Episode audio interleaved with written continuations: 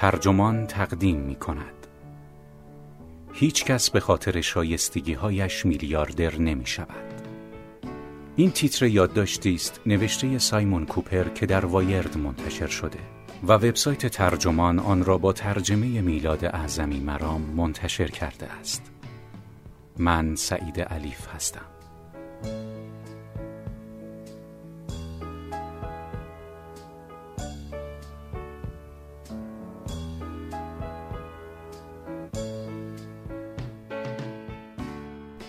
توماس پیکتی چیزی برای تبدیل شدن به یک اقتصاددان موفق جریان اصلی کم نداشت. تحصیلاتی درخشان و استادی در دانشکده اقتصاد MIT در جوانی.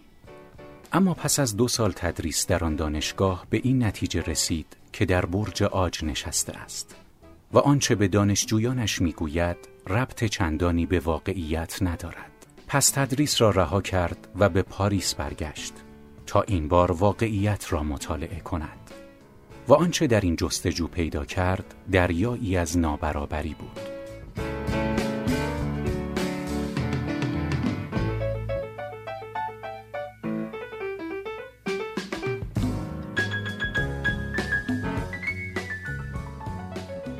ظاهر چون این برنامه ای نباید جزء پرطرفدارترین رویدادهای پاریس باشد.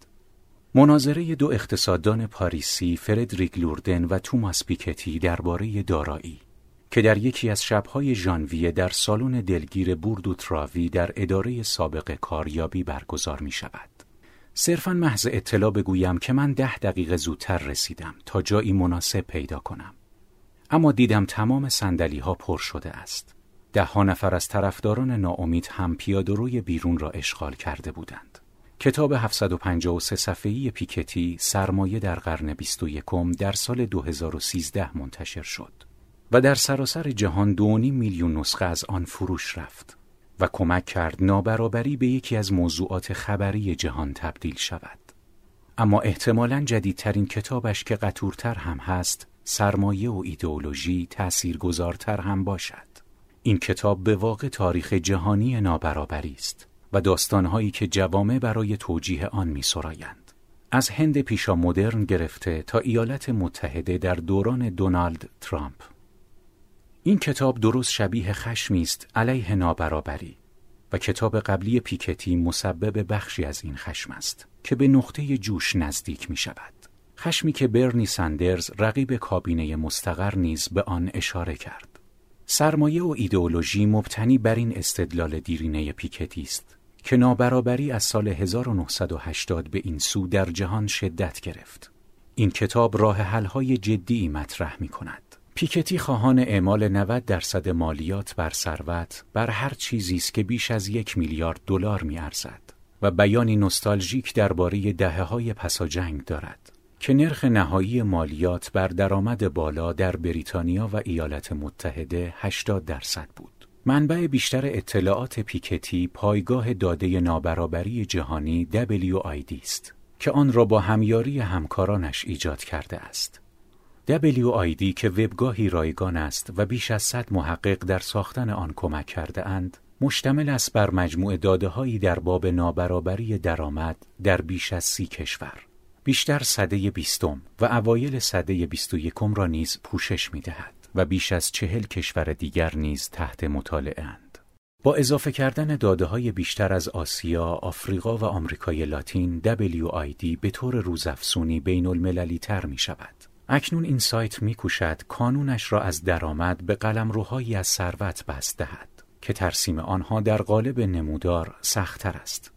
WID باعث پیشرفت کل حوزه اقتصادی نابرابری شده است. مارک استابیله استاد اقتصاد در مدرسه تجاری INSEAD در حومه پاریس می‌گوید اگر در حال تحقیق درباره جریانهای نابرابری در گذر زمانید به ویژه اگر بین کشورها مطالعه تطبیقی انجام می دهید احتمالا دارید با داده های تیم او کار می کنید در عصری که پلتفرم های فناوری ثروت را به شکل معناداری در انحصار گروه کوچکی در سیلیکون ولی در میآورند که تعدادشان روز به روز کمتر هم می شود، دفاع پیکتی از مالیات های بسیار بالاتر هم توجه ترقی خواهان جهان و هم نگاه رادیکال ها را به خود معطوف کرده است.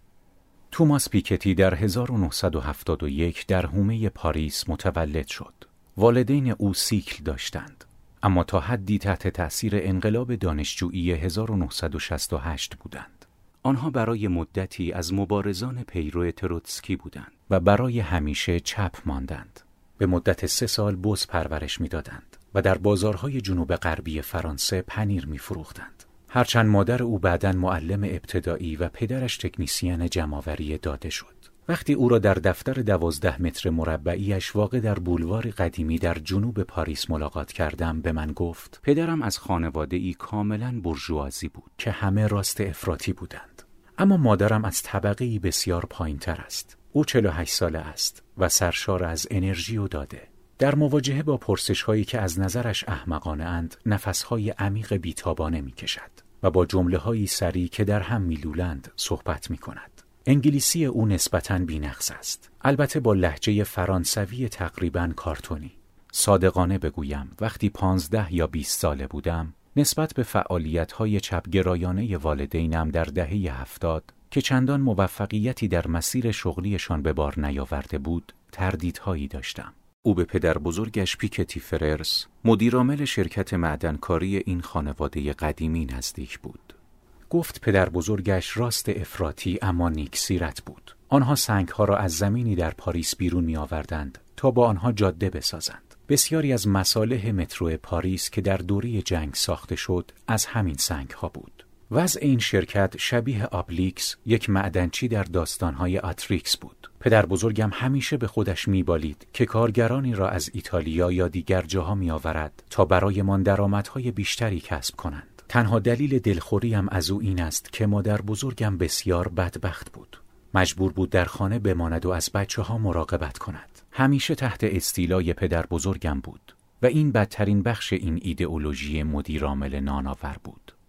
پیکتی در آبرومندترین موضوع آموزش و پرورش در فرانسه یعنی ریاضیات سرآمد بود. او به نحوی نامعمول در هجده سالگی در اکول نورمال که آکادمیکترین مدرسه تحصیلات تکمیلی در پاریس است و متقاضیان زیادی دارد پذیرفته شد. در همین سالها بود که دیوار برلین فرو ریخت و او سفرهایش را به اروپای شرقی آغاز نمود. تجربه او را به یک هوادار راسخ سرمایهداری تبدیل کرد. می‌گوید دیدن وخامت وضع این کشورها شوکه کننده بود. مغازه های خالی و خیابان های خاکستری. به نظر من و فکر می کنم به اعتقاد بسیاری از مردم این به دهه 1990 کمک کرد تا احساس کنیم باید دست از این اندیشه های احمقانه برداریم و بیشتر به نیروهای بازار و رقابت اعتماد کنیم. در سال 1993 وقتی 22 ساله بود از رساله دکترای خود در باب توزیع ثروت دفاع کرد. رسالهش برگزیده شد و بلا فاصله استادیار دپارتمان معتبر اقتصاد در مؤسسه فناوری ماساچوست MIT شد. دوست او توماس فیلیپون اقتصاددان فرانسوی که همراه او به MIT رفت و اکنون استاد دانشگاه نیویورک است می‌گوید کارهای او همیشه دو سال از بقیه جلوتر بود و دو برابر سریعتر از آنها. بسیاری از کادر تقدیر شده اقتصاددانان فرانسوی امروز نوبلیست هایی مثل استوردوفلو و ژان تیرول رئیس پیشین صندوق بین المللی پول الیور بلانچارد و نیز همکار پیکتی ایمانوئل سائز فارغ التحصیل MIT هستند یا در آنجا مشغول تدریسند. شاخه فرانسوی علم اقتصاد از قدیم بر مشکلات جهان واقعی و به ویژه مالیه عمومی متمرکز است یعنی مطالعه نقش دولت در اقتصاد. پیکتی در MIT کلاسی درباره اقتصاد نابرابری تدریس کرد.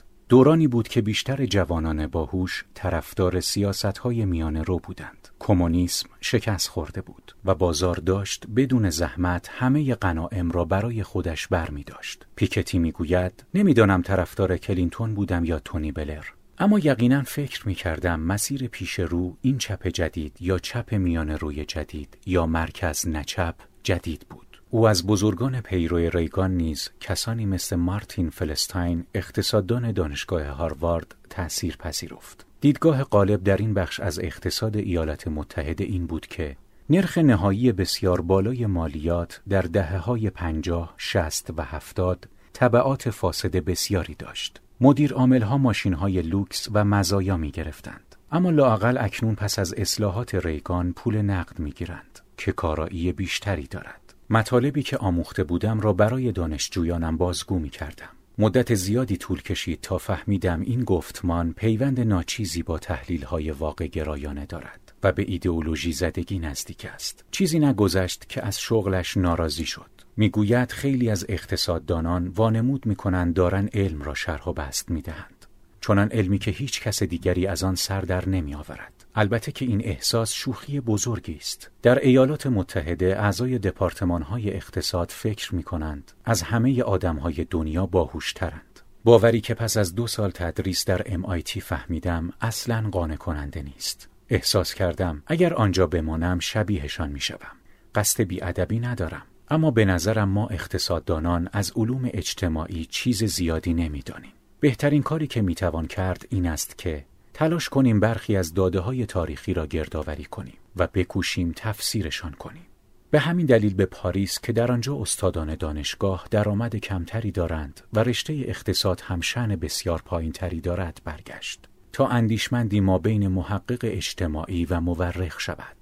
پیکتی در 2001 یک مطالعه تاریخی تحسین برانگیز درباره فرانسوی های با درآمد بالا در سده بیستم نوشت. در 2006 در تأسیس مدرسه اقتصاد پاریس کمک کرد و اولین مدیر آن شد. شن او بالا رفت اما اقتصاد نابرابری هنوز جای بکری بود که حرفه‌ای به آن نپرداخته بود. در این دوره با سیاستمدار سوسیالیست اورلی فیلیپتی زندگی می کرد. فیلیپتی در 2009 او را به خشونت خانگی متهم و علیه او شکایت کرد. اما پس از عذرخواهی پیکتی شکایتش را به گفته او برای مسلحت خانواده و فرزندانش پس گرفت. دادستان او را از تمام اتهامات تبرئه کرد. وکیل پیکتی در این مورد می‌گوید در 16 دسامبر 2009 و پس از تحقیقات جامع درباره اتهامات توماس پیکتی از اتهامات تبرئه شد.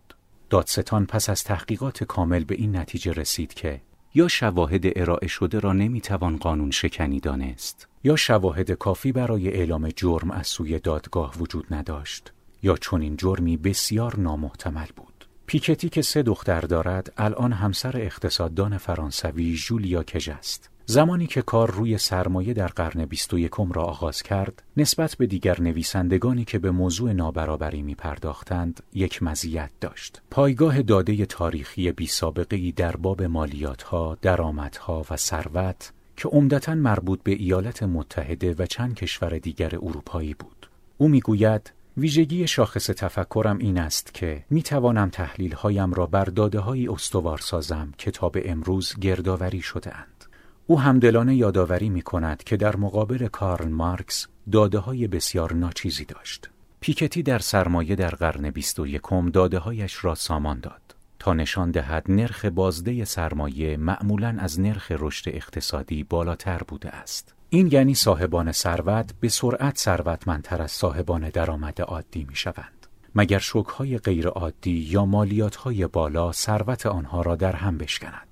شوکها و مالیاتها دوره به یادماندنی برابری نسبی در تاریخ غرب را ما بین سالهای 1914 تا 1980 توجیه می کند. جنگ های جهانی، انقلاب های کمونیستی، تورم و مالیات های بالا دست به دست هم داد تا اموال ثروتمندان کاهش یابد. فرانکین د روزولت و احزاب سوسیال دموکرات اروپایی از منصرف ساختن کارگران برای پیوستن به بلشویکیسم درماندند. و باز توزیع ثروت از ثروتمندان به فقیران را در پیش گرفتند. پیکتی نتیجه می‌گیرد از سال 1932 تا 1980 متوسط نرخ نهایی مالیات بر درآمد بالا در ایالات متحده 81 درصد و در بریتانیا 89 درصد بود. پولداران امریکایی مالیات ایالتی بر درآمد نیز پرداخت می کردند و علاوه بر این نسبت به ثروتمندان اروپایی مالیات بر ارث بیشتری هم می‌دادند. اما از سال 1980 به این سو ریگان، تاچر و مریدانشان و نیز رژیم‌های پسا کمونیست در اتحاد جماهیر شوروی سابق و چین جریان نابرابری را دوباره احیا کردند. استابیله می‌گوید این جریان حدود سال 2000 در بیشتر کشورها کمتر شد. با این حال تنها پس از بحران مالی 2008 که خشم علیه یک درصدی ها مفهومی که خود پیکتی آن را عمومی کرد بیشتر شد نابرابری به موضوعی جدی در برنامه های سیاسی تبدیل گشت.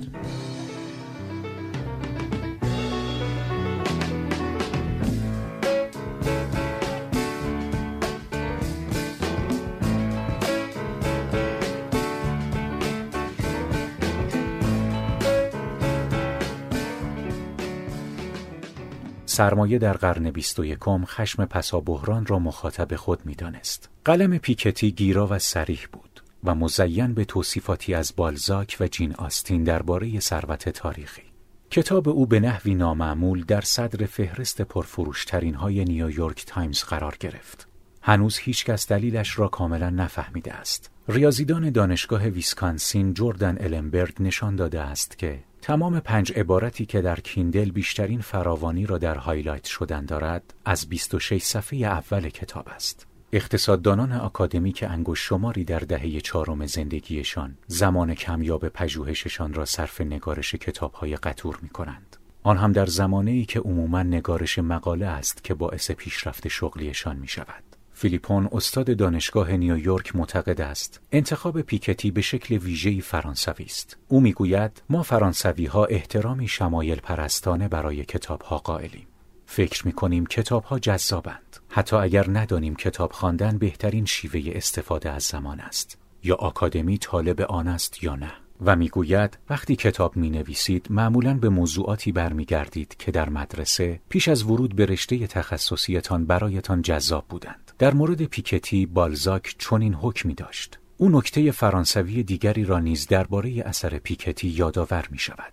در حالی که بسیاری از متخصصان آمریکایی در برج‌های آج خودشان خوشحالند، اگر فرانسوی باشید فکر می کنید وظیفه شماست که در صورت امکان در بحث‌های عمومی شرکت کنید. چون پیکتی ارتباط با عموم را بر تأثیر گذاری بر روی همترازانش ترجیح داد. احتمالا اولین نوبل اقتصادی برای پژوهش درباره نابرابری به دوست او سائز اعطا شود.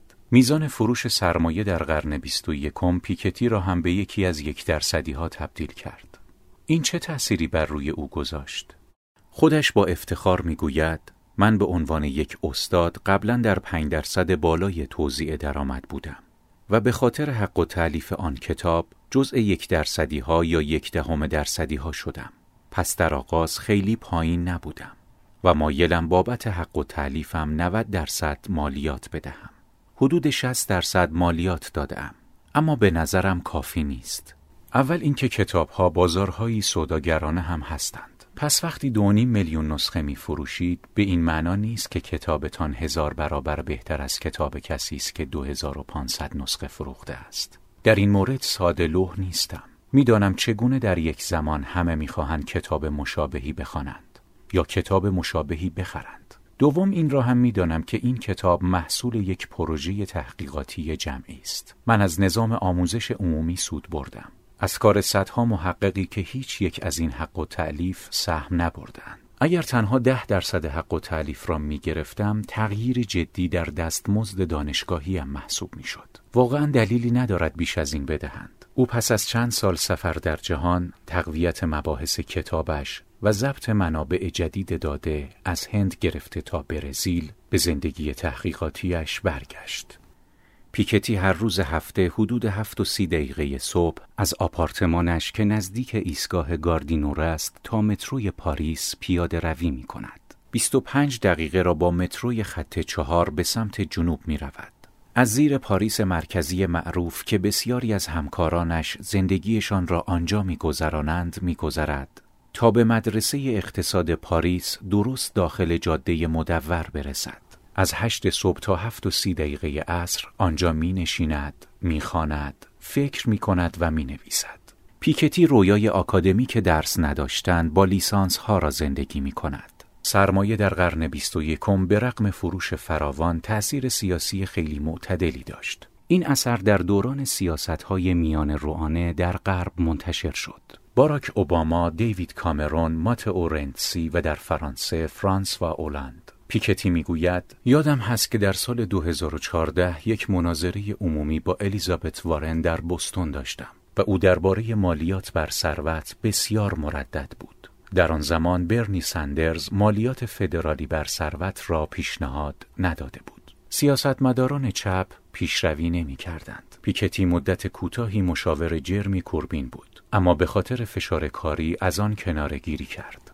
او در انتخابات 2017 مشاور سوسیالیست فرانسوی بنوا آمون بود اما آمون به طرز شرماوری فقط 6 درصد آرا را کسب کرد کتاب جدید پیکتی سرمایه و ایدئولوژی در سپتامبر 2019 به فرانسوی منتشر شد و در مارس 2020 همزمان با حمله قویتر چپگرایان به دژهای سرمایهداری به زبان انگلیسی ترجمه شد. در ایالات متحده همراهان او سائز و گابریل زاکمن از دانشگاه بارکلی همزمان مشاور سندرز و وارن بودند. و هر دوی آنها در دوران کمپین نامزدهای دموکراتیک مالیات بر ثروت را پیشنهاد دادند. سرمایه و ایدئولوژی با این فرض آغاز می کند که نابرابری یک انتخاب سیاسی است. چیزی است که جوامع برمیگزینند. نه اینکه محصول ناگزیر تکنولوژی و جهانی شدن باشد.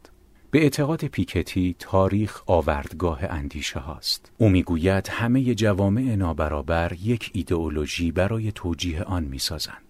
که به ثروتمندان اجازه می دهد در خانه های چند طبقهشان در حومه شهر بخوابند و بی ها در بیرون یخ بزنند. او توجیهاتی را بازگو می کند که در طول تاریخ تکرار می شوند. فقرا هم از سفره ثروت بهره می برند. ثروتمندان با انسان دوستی و اعمال خیرخواهانه جبران می کنند. مالکیت آزادی است. فقیران شایستگی نداشتند. همین که باز توزیع ثروت را آغاز کنید معلوم نیست آخرش به کجا می رسد. کمونیسم شکست خورد. پول به دست سیاه پوستان می افتد. استدلالی که به گفته او تبیین می کند چرا در کشورهایی که سابقه تاریخی تقسیم بندی نژاد دارند نظیر برزیل، آفریقای جنوبی و ایالات متحده نابرابری در اوج است. توجیه رایج دیگر این است که ثروتمندان شایسته ثروتشان هستند. پیکتی که کارآفرینانی نظیر جف بیسوز و مارک زاکربرگ را اولیگارش ها می‌خواند مخالف این توجیه است او یادآور می شود که هر دوی آنها از زیر های عمومی، آموزش عمومی، دهه ها پیشرفت علم کامپیوتر و اختراع اینترنت سود بردند. آهی از سر خشم می کشد. چون آنها در وضع کنونی نظام قانونی، وضع کنونی نظام مالیاتی و شیوه کنونی اقتصاد بین المللی 100 میلیارد دلار ثروت دارند مردم می‌گویند باشه 100 میلیارد دلار حقشون همینقدر بوده. اما با یک نظام قانونی متفاوت و با یک مالیات بندی بین المللی متفاوت ممکن است ثروت آنها 200 میلیارد دلار بشود یا 50 میلیارد دلار.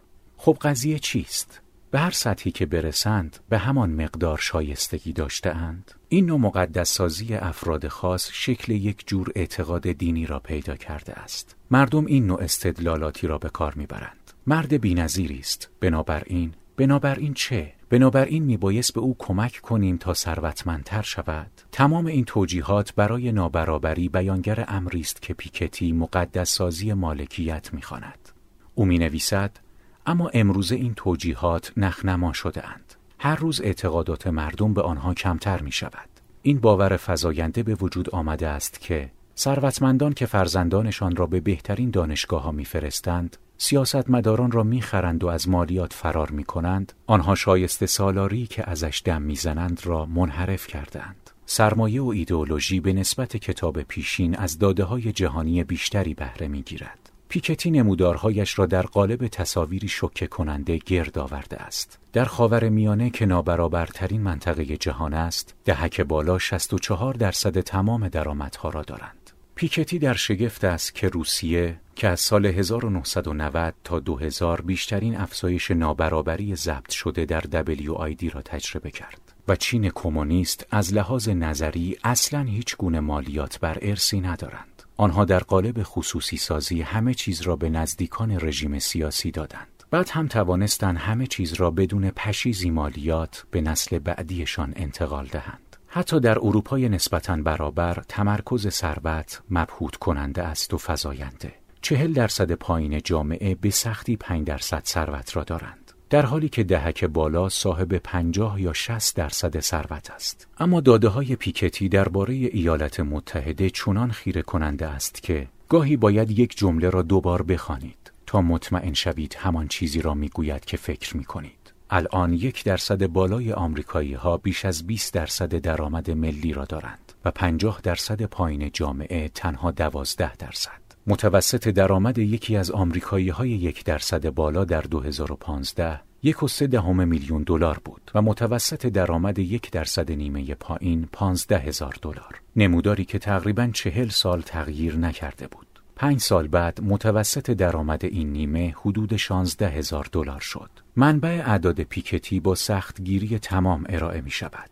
با این حال مناقشات بیپایانی درباره داده های او وجود دارد. روزنامه فایننشال تایمز که در آن نیز مطلب می نویسم در این دعوی او که از سال 1970 به این سو در اروپا تمرکز ثروت افزایش یافته مناقشه کرده است. اما نکته مهمتر این که اعداد مربوط به نابرابری چندان چیزی درباره ماهیت نابرابری نمی‌گویند. این یعنی اقتصاددانان باید دست به قضاوت بزنند. فهم اینکه ثروت یا درآمد در روز گذشته یا امروز چقدر بود دشوار است. ثروتمندان معمولا پولهایشان را پنهان می کنند و فقیران هم همین کار را می کنند. برای اینکه از مزایای کپون غذا و مراقبت‌های بهداشتی دولتی بهره مند شوند. وقتی اوباما افراد مشمول مدیکید را ده ها میلیون آمریکایی فقیر دانست، باید آن را افزایشی در درآمدشان لحاظ کنیم. اگر بله چقدر؟ پیکتی ابهام بیشتر داده ها درباره نابرابری را میپذیرد.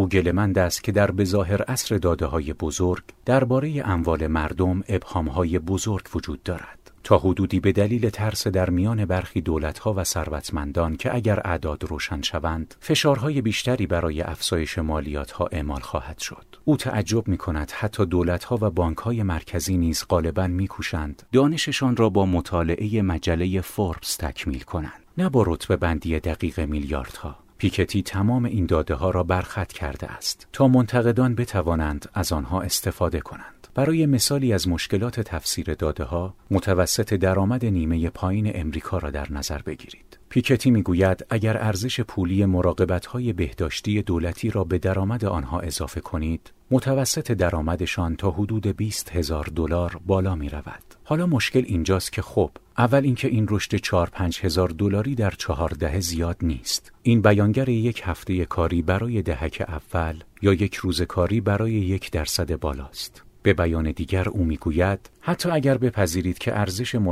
های بهداشتی رایگانی که یک شخص فقیر دریافت می کنند حدود چهار هزار دلار است این برابر است با تنها یک روز کاری یک پزشک از طبقه یک درصد بالای درآمد بگیران بنابراین ارزش پولی های بهداشتی امریکا عمدتا بیانگر سر به فلک کشیدن درآمد پزشکان و های دارویی است و رفاع زینفعان کم درآمد از های پزشکی چندان چیزی را عوض نمی کند. پیکتی نتیجه می گیرد با هر معیاری که حساب کنید نابرابری جهانی حتی در اروپا نیز هولناک است. مطابق پیشنهاد او چاره ها اساسی و مؤثرند. او به عدالت آموزشی فرا می‌خواند. یعنی هزینه اساساً یکسان برای تحصیل هر شخص. او طرفدار اعطای حق اظهار نظر زیاد به کارگران درباره نحوه مدیریت کارخانه هاست. چنانچه در آلمان و سوئد می‌بینیم اما پیشنهاد اصلی او مالیات بر ثروت است. او هرگز قصد فسخ مالکیت را ندارد بلکه پیشنهاد او گستردن مالکیت در نیمه پایین جمعیت است که حتی در جوامع ثروتمند نیز هیچگاه چیزهای زیادی نداشتند. پیکتی می‌گوید گستردن ثروت مستلزم باز تعریف مالکیت خصوصی به مسابه چیزی موقتی و محدود است. می توانی به اعتدال از آن بهرهمند شوی اما نمی توانی آن را برای فرزندانت به ارث بگذاری. او یادآور می شود نرخ بسیار بالای مالیات مانع رشد سریع در دوره 1950 تا 1980 نشد. با این حال امروز در هیچ کجای عالم هیچ سیاستمدار برجسته ای پیشنهاد پیکتی مبنی بر 90 درصد مالیات بر ثروت‌های بیش از یک میلیارد دلار را به کار نمی‌بندند. حتی سندرز که طرفدار اعمال مالیات بر ثروت یک دهم درصد بالای ایالات متحده است، یعنی هر زوج متأهلی که 32 میلیون دلار و بیشتر دارند، تنها نرخ نهایی 8 درصد بر ثروت بیش از 10 میلیارد دلار را پیشنهاد می‌دهد. با این حال پیکتی خوشبین است. داده هایش رشد برابری در بلند مدت را نشان می دهد. می گوید شاهد ظهور نظام های مالیاتی تصاعدی و افول نابرابری هستیم. بزرگترین موفقیت تاریخ بشر ایجاد این نظام مالیاتی برابرنگرانه، تأسیس نظام آموزشی عمومی و نظام سلامت عمومی است. درباره رشد نابرابری از 1980 به این سو چطور؟ در قیاس با انقلاب بلند مدت این شکست خیلی کوچک است. برابری در جوامع امروزی به نسبت جوامع 100 سال پیش بسیار بیشتر است. و جوامع 100 سال پیش به شیوه های بسیار برابری بیشتری از جوامع 200 سال پیش داشتند. با این حال هشدار می دهد این فرایند خطی نیست. همچنین فرایند جبر گرایانه ای نیز نیست. انتخاب هایی پیش روی شماست. او معتقد نیست که مردمی که با نابرابری دست و پنجه نرم کرده اند یقینا مساوات طلبی را انتخاب خواهند کرد. متاسفانه پاسخ ممکن دیگری وجود دارد. و آن ملیگرایی بیشتر و سیاست های هویت محور و تأکید بر مرز هاست. این مسیر بسیار ساده تر است و تبیین آن برای مردم هم بسیار ساده تر است. اگر مردم در انتخاب مسیر مختار باشند، پس مسئله متقاعد کردن آنهاست. اگر دیدگاه ها تغییر کنند، ممکن است سریعا جهان را تغییر دهند. پیکتی به سوئد اشاره می کند که از سال 1910 تا 1950 از بهشت ثروتمندان جایی که تنها ثروتمندان حق رأی داشتند و آرای ثروتمندترین بسیار بیشتر حساب می‌شد به یکی از مساوات طلبترین جوامع در تاریخ تبدیل شد. او می‌گوید علت آن واقعا جنگ نیست. در سوئد اهمیت جنگ جهانی اول و جنگ جهانی دوم زیاد نبود. علت آن بیشتر تحرک اجتماعی، تغییر دیدگاه های مردم معمولی و تغییر موازنه جهان است.